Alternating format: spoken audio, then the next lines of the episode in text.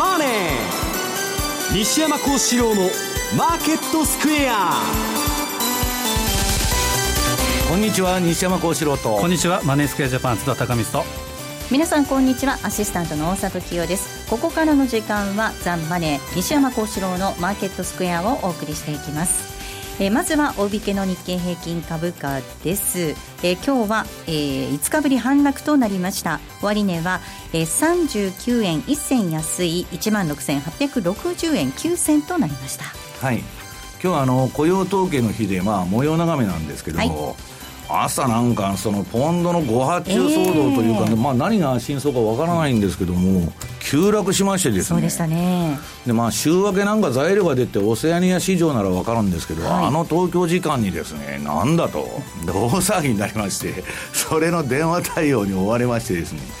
まあドタバタやってるうちにこの時間になっちゃったと。はいいうことなんですけど。朝早くから大変でしたね、はい、あのー、どう言ったらいいんですかね。まあちょっともう今日の雇用統計とで9日のあ9日だったっけ、はい、あの大統領の、うん、2回目の討論ですねそこでまあ相場の流れができるんじゃないかと思って、まあえー、それまではちょっとまああんまり出られないなという感じなんですけどね。はい、そうです。今お話にありました今日雇用統計の発表の日ということですので、えー、番組は皆様にユーストリームでもお楽しみいただいております、えー、ユーストリームの見方についてなんですが番組のホームページの方からぜひご覧いただければと思います、えー、そして為替です。為替ドル円がこの時間103円の9798です。えー、津田さん、はい、えー、お昼頃には103円50まで50銭台まで落ち込むところあったんですが再び90銭台に戻すという展開です。そうですね。これはやはりあの、まあ、ISM これが、えー、非ぜ、えー、非製造業のですね。これが良かったということが、はい、えー、あるのと、えー、フェドウォッチでも12月利上げ確率これが55%ですか、うん、この辺りまで上げてきている。でまあ、えー、軒並み堅調だと。あとは、えー、新規失業保険。えー、これが43年ぶりですか、ね、非常に良かったと。でこの辺りがやはりドルを支えているというような感じですがただ雇用統計を見るまでは何とも言い難いというところでしょうね、はいえー、そして番組では今週は、えー、特別プレゼントをご用意させていただいております。番組特製のクオカード500円分を5名の方にプレゼントいたします、えー、プレゼントのご応募にはキーワードが必要になってまいります。ユーストリームの画面に表示されるあるいは番組のエンディングで西山さんが発表してくれます、えー、キーワードを添えていただいて番組ホームページの方からお申し込みいただきますようお願いいたします。締め切りですが、えー、10月20日木曜日10月20日木曜日です。たくさんのご応募お待ちしています。また番組ではリスナーの皆さんからのコメント質問もお待ちしています。投資についての質問など随時受け付けておりますのでホームページのコメント欄からお寄せください。ザ・マネーはリスナーの皆さんの投資を応援していきます。それではこの後午後4時までお付き合いください。この番組はマネースクエアジャパンの提供でお送りします。ラジオ日経では好評の日本酒のワークショップを10月29日、11月12日土曜日に実施。自ら米作りをする蔵、すべてのお酒を純米大吟醸にする蔵など、こだわりの蔵元に直接学べ、交流できるめったにない機会です。お土産付きで、利き酒もたっぷりとお楽しみいただけます。お申し込み、お問い合わせは、ラジオ日経日本酒をインターネットで検索、ホームページからどうぞ。日本を代表する宗教学者木野和義さんが説いた昭和の名講話集「消防現像」に学ぶ CD 版好評発売中。難解と言われた道元禅師の教えが分かりやすい木の節で今鮮やかによみがえります。お値段は税込1万6200円。送料が別途かかります。お求めは0335954730ラジオ日経通販ショップサウンロード。またはネットショップサウンロードまで。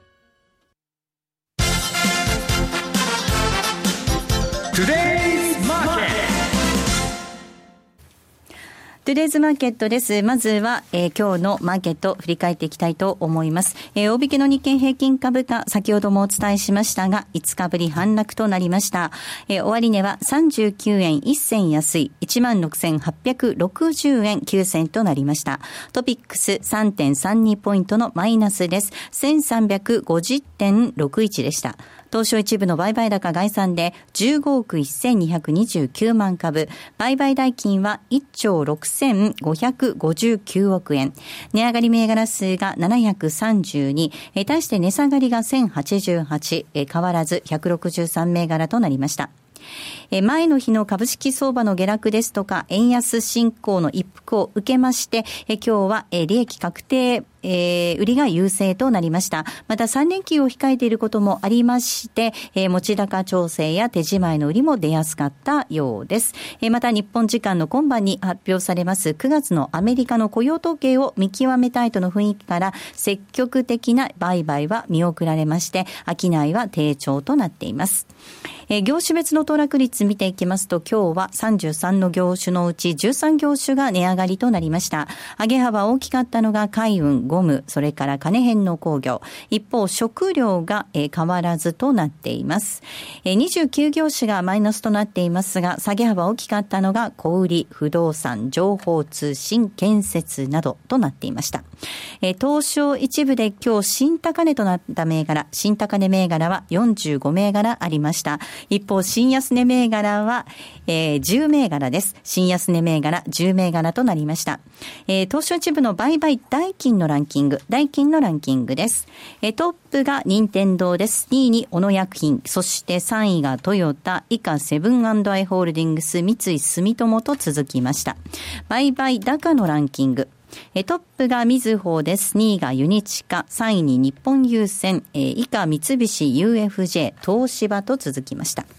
えそして、え引け後に、え決算を発表したところがありますので、いくつかご紹介していきます。まずは、え8233の高島屋です。え第2四半期、今年3月から8月までの業績を発表しました。売上高、えーにあたります営業収益、1年前に比べまして1.4%減の4432億円、営業利益0.3%減の137億円、経常利益7.1%減の150億円、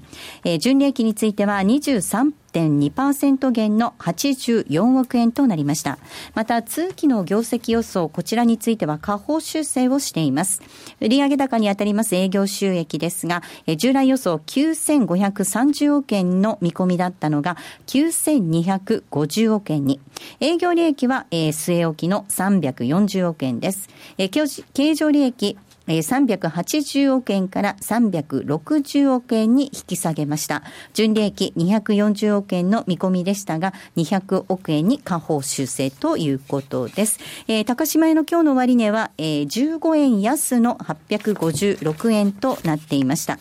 えー同じく第2四半期の決算を発表しましたオンワードホールディングスです。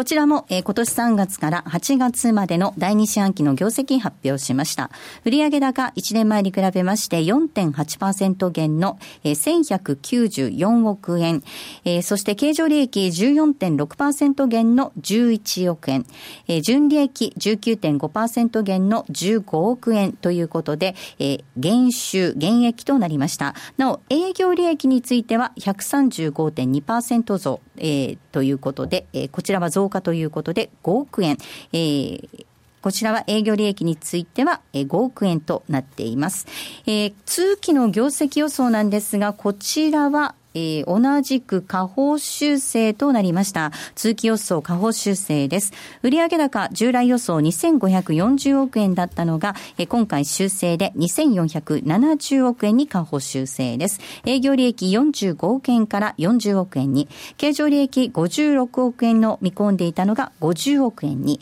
えー、純利益については45億円を見込んでいましたが、43億円に2億円下方修正ということです。2億円分引き下げています。オンワードホールディングス今日の終値です。1円安の719円となりました。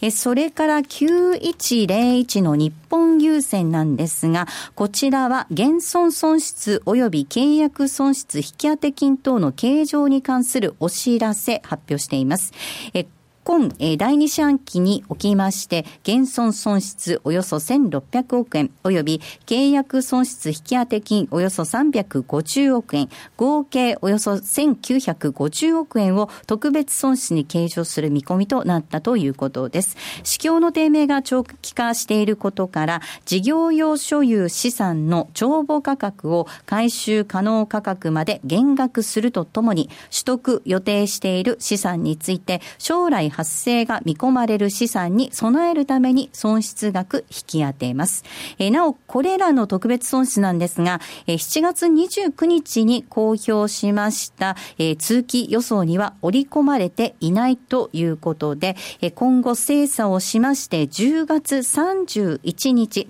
10月31日に開示する予定だということです。え優先の株価です。今日の終値は9円高の206円となっていました。えでは続いて為替市場確認します。えこの時間ドル円103円の8687です。ユーロ円115円の4855。ユーロドル1.112124。えー、そして今日はポンドも確認しておきたいと思います。ポンド円がこの時間129円の4046です。ポンドドルですが1.246164での動きとなっています。えではマーケットのポイントについて津田さんからです。お願いいたします。はいえー、まずはそのポンドですね、はい、えー、今日のご質問にも、えー、今、ちらっと見たらあったと思うんですけど、えー、えー、ポンドが、えー、今日の東京時間の8時ごろ、えー、主要通貨に対して急落しました。で、ポンドドル、一時1.18ドル台まで下落したと。で、これは31年ぶりというか、まあ、今世紀の安値を、えー、塗り替えているということになっています。で、まあ、朝方であって、オセアニアから東京に変わる時間帯ということもあってですね、まあ、ブレグジットの時っていうのは結構あったんですけど、この8時台っていうのは結構珍しかったと思うんですね。で、これもなんだなんだということで、いろんな端末探っても、え事実関係しか出てないということがあったんですけど、おそらくはまあ日経も今日出てましたけど、まあ、ファットフィンガー、つまり、まあ、外人の大きなこの指でご発注じゃないかということ、まあ、よく親指、人差し指でこう注文出しますからね。はいで、えー、もしくは、えー、オランド発言でアルゴリズムがヒットしたんじゃないかとか、あとは中国勢お休みですけど、今、これがポンドの下落で投げ売りしたんじゃないかとか、まあ、そういったことも言われてますけど、まあ、謎の巨額売りとい。うのが出て、まあ、誤発注というふうに考えていいと思いますね。うん、でポンド円なんかも、でも高値131円、安値125円ですからね。そうですね、今日は124円の68まで1回下げました、でこれは4年ぶりの安値。でまさにスパイクローということになって、今現在は、えー、大沢さんおっしゃった通り、129円の、えー、ちょっと上で47とか55ぐらい、ね、業者によっても値段がまちまちで、正確な高値、安値は取れないらしいですね、あのあとはビットタスクでも違ってたりですね、えー、でこれも、まあ、ブルームバーグでは1.18というのが今日つけたというところですね。あと、えー、今日の注目は何といっても、えー、9月のアメリカ雇用統計。で、NFP が、えー、前回が15万1000人、予想が17万4000人。で、ここへ来て、アメリカの経済指標、これは好調で、3日に発表された ISM9 月の製造業景況指数、これが50を回復して、結果が51.5。で、5日に発表された非製造業、これの ISM なんですけど、これが、えー、57.1。で、えー、これは昨年10月以来の、まあ、高結果というふうになっているということ。で、非製造業の55円っていうのは、これで80か月連続と。で、このあたりでやはり、えー、利上げ確率が55%までフェードウォッチで高まっているということで、ドル円も9月2日以来、104円の1、2までが高値をつけているという状況です。で、冷やしチャートではよく最近見てるのが75日の移動平均線。これが、えーまあ、4日時点で突破しているということで、この今75日の移動平均線が102円の40とか43ぐらいですけど、えー、これが終値レベルで、えー、上に抜ければ、グランビルの法則でいうところの重要な解散になる可能性もある。ただ、えー、週足レベルでは、例えば26週の移動平均線、えー、これが104円のミドルぐらいですから、これが、えー、今日の雇用統計とか、あとは9日の大統領、えー、テレビ討論、これで抜けるかどうかっていうのがポイントかなと。その、えー、9日、えー、日本時間でいうと10日のえ朝の10時ぐらいですか、これが第2回の大統領候補のテレビ討論会がセントルイスで行われると。時間発表されたんですね。そうですね、うん、えー、まあ、ゴールデンタイム向こうの9時、うん、で今回は市民集会形式で行われると。はい。で1人当たり2分の持ち合いで、えーまあ、言うなれば共和党、民主党っていうことを意思表示してない、えー、ギャラップ社が選んだ、えー、有権者、つまり不動者、不動票の人たちが2分間質問して、それに答えるというような形式になると。で、まあ、えー、このあたりではやはり、えー、まあ、クリントンでいうと、えー、健康問題とか、はい、えー、使用メール問題、あとはトランプの税金逃れ問題。このあたりがどういうふうな、えー、回答するかどうか、まあ、言うなれば素人から来るわけですし、うん、あとは司会者からも半分近くご質問があるということですから、まあ、オクトーバーサプライズがあるかどうか、このあたりに注目かなというところですね。はいえー、では西山さんにお話を伺っていきたいと思います、まあ今日のポンドの動きも朝びっくりだったわけですが、はい、まあ、全体、今週見渡してみると、まあ、ISM の非製造業の指数が強かったりですと、全般リスクオン的な動きになっています、ね、そうなんですね、まあ、最初は、まああのー、まあ、トランプとのそのヒラリーの討論で、まあ、ヒラリーがまあ圧倒的優勢というあたりからちょっとリスクオン的になりまして、で原油も上がってきて、はいまあそこら辺からムードが良くなったんですけど、まあそれにしてもね、そのドル円はなんでこんな上がってんだと、何が変わってるんだっていう質問ばっかりまあ今週来たわけです。で、これはまあ先週のあの、このラジオの放送でもやったし、あの、レポートにも書いたんですけど、まあ今日ユーストリームなんで、えっと、ドル円冷やしと三角持ち合い、上値抵抗線をブレイクというチャートがあるんですけど、これですね、あの、これだけ長い、この100、えー、これなんだっけ、えー、っと、6月、まあ5月の高値ですか。はい。えー、111円の43から、まあその後107円48とか、まあいろんな、何点も通過している、まあ、上値、上値抵抗線があったんですね。はいで、それをブレイクしたと。で、まあ、こういうのは、まあ、騙しも多いんですね。ブレイクしたと思ったら、あの、逆言っちゃうこともあって、場合によってはね、まあ、今日もうここまで上げてるんで、逆はないと思うんですけど、うん、三角形の先が小さくなればなるほど、上抜いたと思って、今度下にバーンとくると。で、ボリンジャーバンドもよくあるんですけど、上っ離れたと思ったら下に来るみたいなのもあるから、こういう場合はまあストップロスを置いて、で、とりあえず離れた方に、えー、参入するんだということをまあ申し上げたんですけど、まあ今週この102円あたり走ってたこの上値抵抗線をまあ見事に抜きまして、まあ4円の柔軟線まで行ったと。で、まあ4円30の前の高値が見えてますんで、うんこれを抜くとですね、はい、まあ場合によって今、あの、CME の方もあの、円買いポジションがかなり溜まってますんで、うん、まあ買い戻しですね。積極的なドル買いというよりは、まあ、買い戻しによって、まあ105円ぐらい取ってもおかしくないと。そうすると、このあの、111円43銭から、この99円まで下げた、えー、下げ幅のですね、えー、半値戻しで、まあ、5円ちょっと超えるぐらい、はい、まあ、そこら辺までやってもおかしくないというのが、今、まあ、マーケットの認識なんですね。はい。あのまあ、先週来、まあ、先週来というか、このところ足元、その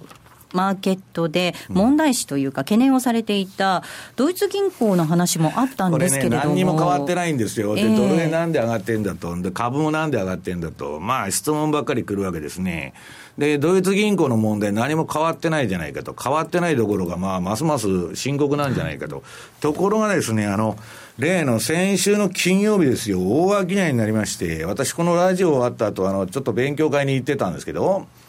その時に10ユーロありまして、これは大変なこっちゃと。で、めちゃくちゃな出来高になってんですね、そこで。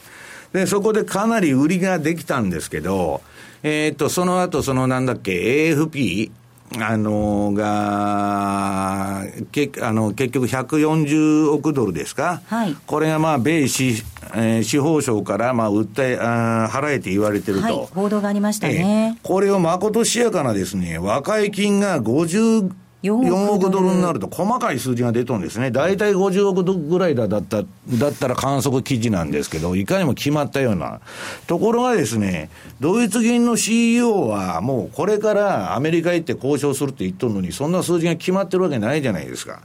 で、これはなんかおかしいと。で、どっか、まあ、要するに意図してですね、こういう、その、通信社に流させたんだと。で、本国のドイツ議員だとかですね、メルケルとか何も言ってないというようなことで、まあ、これは嘘だって言われてるんですね。だから、ドイツ銀の問題は、あの、全然終わってないと。まあこれ、ジェフリー・ガンドラック審査権の帝王も言っとるんですけど、こういう問題ってあのリーマン危機の時もそうだったんですけど、ベアスタンズの問題が出てきたりうんぬんして、で、ベアスタンズはあの JP モルガンが買ったんですけど、どっかに吸収されるか、どっかまあ、例えばドイツ銀だったらコメルトと合併するとか、いう何らかの落としどころが決まるまでは終わらないんですね。だから折に触れて出てくるんだと思うんですけどね。はい。一方でドイツ銀行の株価見てみると、足元 V 字回復といった動きにはなっていますけれどもね。はい、持ってきたんですけどね、そのドイツ銀行の、まあ、これはあのユーロ建てではなくて、本国相場じゃなくて、はいまあ、アメリカの、まあ、投機筋が、まあ、結構群がってる、あの、ADR の方のあれなんですけど、うん、まあ、ここに来て、この9月の後半から、これ、前の出来高が霞んじゃうほど、はい。でかいんですよ、ボリュームが。えー、で、これあの、この出来高ができる前は結構な、その前も6月とか7月もこれ商いしてるんですよ。まあ、いかにまあ、投機筋がこれに群がったかと。で、まあ、派生商品から何からもう全部このドイツ銀に集中してるんですけど、これですね、あのー、うん結局ですね、おかしいっちゅうんですね。はい、要するに、司法省が140億ドル払えていってるのは、ドイツ銀っていうのは民間のえー、民間に訴えられて、それの和解金の額なんですよ、この140億で、億ドルっていうのは。で、アメリカの司法省なんか何にも関係ないんです、この問題に。民事訴訟だっていうことですよね。はい、で、ちゃちゃ入れてきてるんですね。はい、で、まあ、ドイツ銀からしたら余計なお世話だと。そんなもん民間で裁判されてるんですから、それでね、あの、引き当て金も積んでるんだから、やってんだっつうんですけど、ここでまあなんかそういうものが出てきてですね、どうも雲行きがおかしいと。で、これドイツ銀だけならいいんですけど、うんと、クレディ・スイス。これはもう4割ぐらい株が下がってまして、まあこれあの、アメリカの司法省がですね、なんか、まあ、これ、まあ、向こうで報道されてるニュースによるとですね、えー、クレディ・スイスだとか、あるいはまあ、イギリスのバークレーズ。これにまた、あの、どういうんですか、えー、チャチャを入れてきましてですね、うんえー、まあ和解金というか、まあそれを払えと。い。うふうに、まあよその銀行のことですけどね、自分とこのその本国で、そのドイツ銀の子会社とかクレディ・スイスがなんか問題を起こしとるんだったらわかるんですけど、なんか変な感じだなということをみんなが言ってんですね。うん、あの、津田さん、これ、証券大手と資本調達の選択肢を検討なんていう報道も先ほど出てたわけなんですけれども、はい、ドイツ銀行については、どういうふうにご覧になりましたか？ね、まあ、これドイツ銀行って今に本当に始まった話じゃなくて、ずっと前から、で特に今おっしゃったガンドラックなんていうのは、もうずっと前から言ってて、まあ、終わりはないという言い方もしてますし、でまあ、いわく、ドイツ銀行の信用不安は、えー、欧州でのマイナス金利政策の終結の契機になるかもしれないと。まあ、その、まあ、逆裏を返せばですね、マイナス金利政策を、えー、将来長い期間継続するならば、こういった問題、つまりドイツ銀行みたいな問題。銀行のビジネスモデルが壊れてるということですね。まあ、破綻していくだろうということで、さっきおっしゃったドイツ銀行だけじゃなくて、えー、クレディ・スイスとか、そういったものもやっぱ言及しているということですから、まあ、イタリアの銀行ということで、こう最初は出てきましたけど、まあ、ドイツになってくると、やっぱり ECB の政策、このあたりがやっぱり根本なのかなというところでしょうね。これ、だからドイツいじめなのかなんなのか知りませんけど、今、まあ、ドイツ銀の1株純資産倍率ですね、はい、PBR、PE じゃなしに、これ0.24倍ですよ。で、なんかまあ、これはまあめちゃくちゃな売られ方をしてるんですけど、なんかね、このアメリカの司法省もそうですし、で、その後あのストレステストしてですね、アメリカで。で、ドイツ銀の子会社が引っかかったと、落第だというのが出て、で、次の日かなんかあれ30日だったかな、IMF がですね、うん、えー、ドイツ銀を名指しで、うん、えー、これは危ないと。まあ、いうふうに言ってるんですね。だからちょっとまあ、流れがですね、まあ、ヨーロッパの方にまあ目を、その、そら、そらせようというかまあ、持ってこうみたいなですね、ある、まあ、えー、そういう意図に基づいた、なんか報道ではないかと言われてんですけど、まあ、どっちにしたってですね、この問題はまだこれから何回も蒸し返されるんじゃないかと。はい、で、もうね、実際の問題として、そのヘッジファンドとか、まあ、大口顧客、これはまあ引き上げますよね。だからまあそういう意味では、まあもともとビジネスモデルがマイナス金利で壊れてる中で、えー、非常にむずあの難しい状況になってるんですけど、問題はですね、メルケルが、はい、えっと、昔ギリシャだとかイタリアの銀行だとかスペイン危ない時にですね、そんなもん救済なんかせんぞと。わーわー言っとんですね。で、自分とこのドイツ銀が危なくなった時に、じゃあドイツ銀だけ助けますと、公的入れてですよ。で、それもなんかその EU の金を使ってどうのこうのってもう叩かれるに決まってんですよ。来年選挙ですから、まあ要するに公的資金投入ということは税金をまあ国民の税金で賄うということなんで、当然その人気が落ちる政策だと。だからこれ落としどころが非常にですね、えー、難しくなっているということなんですね。はい。まあ本当におっしゃるように状況は全く変わっていない。さらにその他の金融機関にも波及する可能性もゼロではないという中で、まあちょっとそうマーケット全体はこうなんとなくいいムードになっちゃっていますけれども、これ年末に向けてこのままのムードでいっちゃっていいんですかね？いや、それをだから、えー、っと、もうイケイケどんどんでね、年末まで上がるんだっていう人と、はい。こんなバカなことはないと、まあ、えー、アメリカの ISM も戻しましたけど、直近は製造業も非製造業も、もう明らかに垂れちゃって、景気後退みたいなそのチャートになってるんですよ。うん、だからまあ、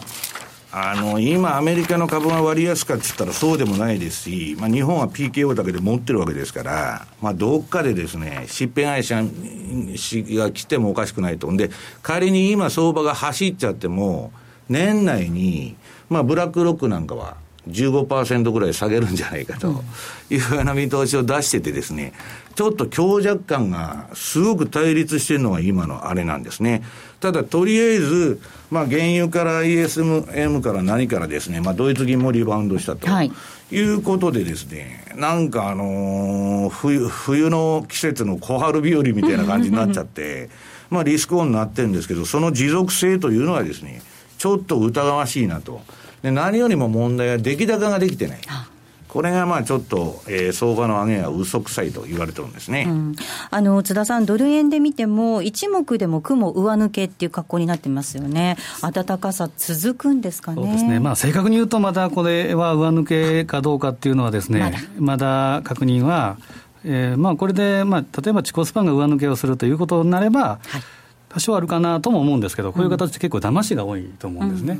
なので、ちょっとまだあの本当に上かなっていうのは信用しきれてないというのがやっぱりありますね。その辺ですかね、やっぱり商いがね、どうも膨らまないっていうのは、様子見ながらっていうところもあるんですかね。損失がかさんでましてですね、顧客の動きが悪いんですよ。で、今日もね、結局そういう中で動いてるのはアルゴリズムだけなんです。そのポンドにしたって。で、値段が動くと、バンバンバンバンアルゴリズムで売りが入ってきて、まあ、あんな大変動になっちゃったと。で、それを裏返せば、なんでこんな値幅が出るんですかと、ご発注で。めちゃくちゃボリュームが、えー、小さいということなんですね。為替市場も、まあ、ただでさえ雇用統計の前で模様流れになってる中、はい、えー、めちゃくちゃその、どういうんですか、ボリュームが、えー、まあ、流動性ですね、リクイディティが、まあ、あんまりないということでですね、なんかスルスル上げてるんですけど、うん、まあ、そんなになんかいい相場じゃないなということをみんな言ってるということですね。はい、えここまではトゥレーズマーケットをお送りしました。ラジオ日経鎌田新一がお届けするホットなマーケット分析。月間鎌田プラス10月総刊号は10月14日発売。新たなるチャレンジです創刊号のゲストは鈴木和之有望企業の情報満載。CD60 分価格は税込5400円。別途送料をいただきます。お申し込みは0335954730ラジオ日経通販ショップサウンロードまたはラジオ日経ネットショップサウンロードまで。ソニーの卓上ラジオ ICF-M780N 好評発売中。デザイン操作性もシンプルなホームラジオです。ラジオ日経のほか AM、FM が受信できます。お休みタイマーと目覚ましタイマー機能付きで価格は税込1万1880円。送料が別途かかります。お申し込みは0335954730ラジオ日経通販ショップサウンロードまたはネットショップサウンロードまで。M2J トラリピーボックス。ラップリピート。トラップリピート。僕の名前はトラリピ。トラップリピート。トラップリピート。それを略してトラリピ。M2J トラリピボックスのコーナーです。このコーナーではリスナーの皆さんからいただいた質問をご紹介していきたいと思います。今週もたくさん質問いただきました。どうもありがとうございます。まずは、桃太郎さんからの質問をご紹介します。先週の番組で西山さんが10月はファンドの決算に気をつけた方が良いとお話しされていましたが、この場合は過去最高に積み上がっている円買いの巻き戻しやポンド売りの巻き戻しに注意するという意味で良いでしょうか？つまり円安やポンド高になりやすいということですか？また時期としては10月の中旬以降になるのでしょうかという質問です。あのポンドはですね、あのポジションは確かに溜まってるんですけど、回転が効いてるんですね。投機釣りの、売っとる人は私もそうですけど、今日ポンド円のチャートなかったのかな？ありましたねえーとああるわ。えーちょうどユーストなんで、ポンドドルフィルター付き逆張り売逆張り売買のシグナルと。はい、冷やしのチはいャートがあります。見ていきましょう。これ、まあ、うまくはまってましてですね、結構今年は。うーん、あの、この200日移動平均の下に今相場があって、で、まあ、ストキャスティクスの533というパラメータのストキャスで、うん、200日の下にあるんで、戻り売りのシグナルだけに従うと。いうので、これ、あの、今200日の下にあるんで、あの、S 中、セルシグナルですね。売りのシグナルしか出てないんですけど、まあこれ売りっぱなしです。はい。だから、これはまあ大体トレールか過去 X 日間の高値を抜くまでは売りっぱなしっていう売買を我々やるんですけど、まあポンドに関してはあんまり警戒してないと。で、仮に上がったところで、その過去3日間でも5日間でも1週間でもいいんですけど、高値抜いたらそこで手じまいと。あるいはまあ、えートレール注文で勝手に強制利食いになっちゃうという形を取ってるわけです。で、もう一つドル円の方。ドル円はですね、これ結構値幅が出ましたんで、あれ何月でしたっけ ?4 月でしたっけ？なんかあの、1週間ぐらいで4円ぐらい戻す、4、5円戻すことがドル円って結構あるんですけど、今、あのー結構円買いのポジションが溜まってる中で、この前、まあ100円割れまで覗いてたのが、104円までいってるわけでしょ。で、これ、売り方苦しいんですね。で、これ、今日の相場、まあ雇用統計とかで4円の30ですね、この前の高値が抜けると、それこそ5円の、まあ直近の下げ幅の半値戻しぐらいあっても何らおかしくない。で、ドル円については私はちょっと警戒しているということなんですけど、はいで、ドル円に関してはまあ三角持ちをまあ抜けて上来たんで、はいそこそこ大き大きなトレンドになる可能性もあるんですね。その年初から20円以上下げてますから。だから舐めてると105円で済まなくて、もうちょっと上まで持ってかれる可能性があるということには注意しなきゃいけないということですね。はい、時期としては10月の中旬以降ぐらいになってくるのか、それとももう少し早い時期から来るのか。中旬とか今がだからすごく正念場になってんですね、これ。で日経平均もまあ1万7000円抜いてくると、ちょっとバージンが変わる可能性があるということで、ちょっと日本のこの、えー円相場と日本株についてはですね、えーっと、まあ注意が必要ということだと思うんですけど。はい、えー関連して、えーご紹介します。そのドル円の三角持ち合いの話なんですが、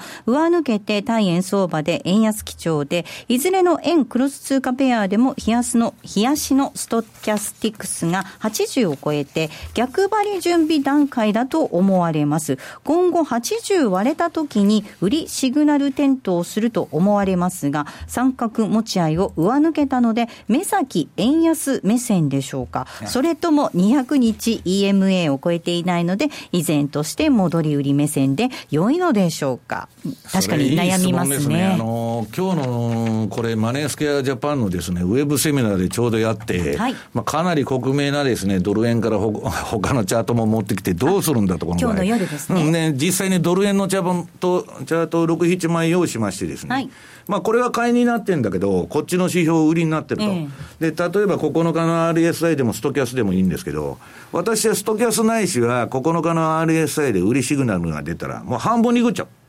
そのいくら、えー上上がりそうでも、一旦そこでもうリグっちゃうということですね。で、半分は、あとはまあ、ストップ注文入れ入れながら様子見てついていくというやり方をしているわけです。だから、相場というのはよくターゲットをね、我々も今言うんですけど、105円とかなんとか。そんなもんは何の当てにもならないし、105円まで行くっつって、104円98銭なら105円の注文できないわけですから、あの、相場値の皆さん、本当に難しくてですね、一銭違っても約定しない。だから、まあそういう意味ではですね、必ずあの、どういうんですか、その利食いにしても強制利食い、うん、もうあわーっと上がって下がってきたら自動的にポジションが切れるように我々やってるんですね。そうしないと、売り逃しっていうのが、まあ、トレールストップ中ですね、ええ、トレールか、まあ、過去 X 日間の、まあ、ハイロー。のブレイクで、まあ、手締まっていくというやり方ですね、うん、津田さん、やっぱりここのあたり、本当、正念場、どっちの方向に行くかって、注意深く見ておかなきゃいけないわけですね、チャートはちょっとドル円が非常に難しくて、はい、今日ちょっと用意したのがですね、その75日の移動平均線。はい。がドル円のですね、ビットチャートですね。これがまあ年内、今1月からずっと見ていくと、本当にこの75日の移動平均線で押し負けてるっていうのが、大体大きく言うと4つあったんですけど、はい、で今、これ、10月4日段階で抜けてはいるんですね、はい、で先ほど質問にあったストキャスティクス見てみると、パーセント D が95.67、でスロー D が90.60。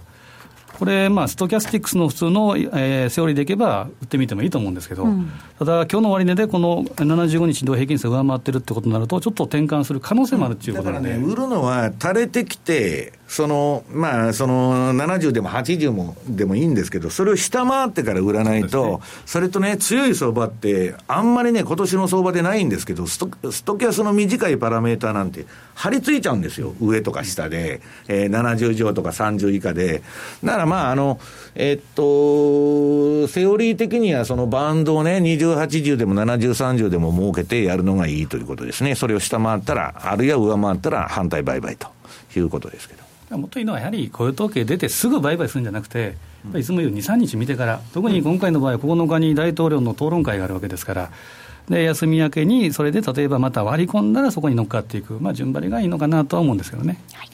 もう一つ質問ご紹介します。生き残るのって難しいさんからいただきました。難しいですよ。ですね。はい、えー、もう何回もされている質問だと思うのですが、はい、最終確認でもう一回だけお願いします。はい、3日の ADX を1時間足で用いる場合、反転した頂点の次の足の方向に乗る。ここまではいいのですが、例えば反転した足が前半30分は陽線だったのに、うん、後半は陰線になってしまった。はい。この場合、構築するポジションはロングになるのか、はい、ショートになるのか、あやふやになってしまいましたので、お願いします、はい、といただきました。えー、っとですね、これ、まあちょっとその為替でなくて申し訳ないんですけど、はい、今日日経平均先物の冷やしというのの転換点売買のシグナルチャートがあると思うんですけど、参考に見ていきたいと思います。これね、あの、下が、その、これ皆さんもう、もう一回確認ですけど、これ RSI とかストキャスみたいに、えー、売られすぎ、買われすぎじゃないんです。はい、この ADX の、えー、示す値は、えー、70以上で天井を打つか30以下でそこを打ったら、そこが転換点だと。はい、で、この指標自体は何ら相場の方向性を示唆しないと。うん売りでも買いでもないんです。で、問題これで天井打って、ピーク、垂れた時に、あるいは底を打って上がった時に、次の足についていくと。でね、今の質問で、えー、っと、じゃあこれでピーク打ったと。で、最初の30番くらい上がってる時あるんです。で、私はそれ買う。で、上がったと思ったら、髭足になっちゃって、ドドドドドと下がってくると。あるいは売られてると思って、最初30分1時間売られてたんですけど、ものすごい戻ってきて、下髭ができちゃうと。それはよくあるんですけど、これはもうストップロスで対処するしかない。だから、とりあえず転換点が、えー、ピークって次の足についていくのは、最初の動きについていってるんです。で、これあのチャート見てるとね、これローソク足だから面白いんですけど、これ例えば陽線なのに、えっ、と、売りになってるじゃないかとか、えー、陰線なのにか若干買いになってるじゃないかみたいな、あ若干陰線なのに買いになっちゃう、なってるとことかが、中にはあるんですけど、これは私が売買した通りの箇所に印つけてるだけの話で、これ自動的にまあ、あの、将来的に抽出、あの、シグナルが出るようにするんですけど、えっと、この日経平均の転換点見てもらうと、まあ非常にうまく、えー、転換点を捉えられてるんですけど、まあもちろん全部、えー、当たるということは、まあ、そんなどんな指標でもありえないんです。で、この、この種の売買で、まあ、ストキャスでも RSI でも何でもそうなんですけど、一目でも何でもそうです。失敗したと思ったら直ちに撤退するというのが大事なんですね。だからとりあえず今の質問で言うと、最初の、えーえー、転換した時の 最初の動きについていくということです。はい、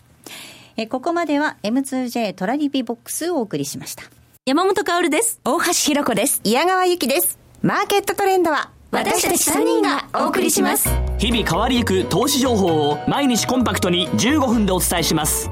マーケットトレンドは月曜から金曜夜6時トコムスクエアから公開生放送。ラジオ日経ポッドキャスト。過去に放送した番組の一部やポッドキャスト限定の番組を iPod などの MP3 プレイヤーでいつでもどこでもお聞きいただけます詳しくはラジオ日経ホームページの右上にあるポッドキャストのアイコンからアクセス。浜田節子です。鎌田新一です。投資という冒険をもっと素敵にするためにマーケットのプロを招いてお送りする「ゴーゴージャングルマーケット」は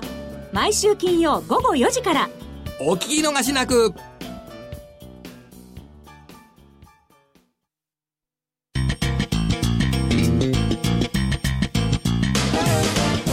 西山幸四郎のマーケットスクエアさあ、このコーナーではマーケットの見方について西山さんにいろいろな角度で教えていただくコーナーです。え今日のテーマですが、世界経済見通しとレイダリオの分析ということでお伝えしていきます。はい、えー、まずまあ、それで行く前に、今日チャートをせっかく持ってきたんで、まずあの、原油ですね。で、これもオイルマネーがこの1月2月に相当売りましたんで、まあ原油が下がるとリスクオフになるという変なイメージがついちゃったんで、今その原油は上がってるんでね、えー、非常にまあ、あのー、いい感じになってるわけです。で、これもまあ転換点売買のシグナルが出てるんですけど、まあ今ですね、あのー、むしろ、どういうんですか、逆張りとかこういう転換点を捉える方が、順張りでなかなかトレンドが出ないんで、まあ非常にまあこの原油のあれもですね、えー、っと直近のあれでまあうまくいってると、まあかなりの値幅が取れるということで、まあ私ブログとかでもまあ転換点変わった時にしょっちゅう掲載してるんですけど、まあ非常にうまくいってると。で、ニューヨークダウ。はい。まあ、これがですね、明るい、その材料が出とる割には力がないなという感じなんですね。これんで、このところのニューヨークダウってほとんど横ばいで、えー、チャート見ると動いてないんですけど、この転換点を見ていただくと、まあ、あの、相場動いてないんであれなんですけど、そこそこまあこれも相場のまあ転換点をうまく捉えてくれてるということなんですけど、その、どういうんですか。株価自体は私が感じるのは非常に上値が重いなと。もう横ばいですよ、ずっと。で、もう横ばいになるとトレンドが出ないんで、こういう転換点だとか、まあ逆張りですね。フィルター付きのやらざるを得ない、得ないと。で、今ね、えー、結局トレンド、トレンドっていうか強い方向性が出てる商品は皆さんドル円。ドル円とポンド。あと株で言うと F、えー、FTSE100 ですね、ロンドンの。これ非常にいい相場やってまして、まあ、ポンドはさっき見ていただいたんで、えっと、FTSE100 のですね、フィルター付き逆張る売買のシグナルと。はい、チャート出ます。ええ。これあのー、今年の途中までは、うん、200日移動平均下回ってましたんで、えっと、戻り売りのシグナルばっかり出てたんですけど、これあのー、まあ、みな、あのー、世間の予想に反してブレイクジットで、イギリスはすごく調子がいいと、もうポンド安で、この夏も観光客がわんさか来てると。でね、えっ、と、今200日の上にあるわけですよ。まあ、日経は今やっとその、出てきたとか出てこないとか。で、ドイツも調子悪い。で、この FT はですね、ニューヨークダウとか、そのダックスだとか日経に比べて非常に強い相場やってて、で、これ、今、押し目買いシグナル。あの、200日の上に、あの、相場がありますから、で、これもですね、うまく、うまいとこで、まあ、回転感の、あれを捉えててくれてですね、まあ、あのー、結構電車道相場というかですね。電車道？うん。電車道って一方通行でわーっと行っちゃううあ、それし、言いませんか？はい、いえいえいえ。はい。あ、そう。電車道相場っていうのはですね、えー、暴走してわーっと行ってくれるというですね、はい、非常にあの、好きな相場なんですけど、はい、そういう展開になってると。いうことで、あんまり無駄な話してるとあれですんで、えー、何でしたっけ？世界経済の見通しですね。以前からね、まあ、長期停滞っていうことも番組ではお伝えしていますけれども、はいはっきり言って悪いんです。世界中どこを電話してももう不景気なとこばっかで、まあイギリスが若干いいと。で、ニュージーランドが不動産バブルで若干いいと。で、アメリカはまあ良くも悪くもないけど、まあ貧富の差が激しくて話にならねえと。株が上がってるだけだと。いうような話の中ですね。まあアジアの本当に一角ですよね。まあ成長性が見込まれるのはほんの少しで。例えばブラジルなんかももうカード破産の連発でですね、まあ大統領が辞めるっちゅうんでそれ交換してあげてんですけど、決してまあ、ちょっと未来はですね、そんな良くないと。で、ただ一つあの、大きな変化があったのは、資源株だとかコモディティ関係のものがあんまり下がらなくなってきた。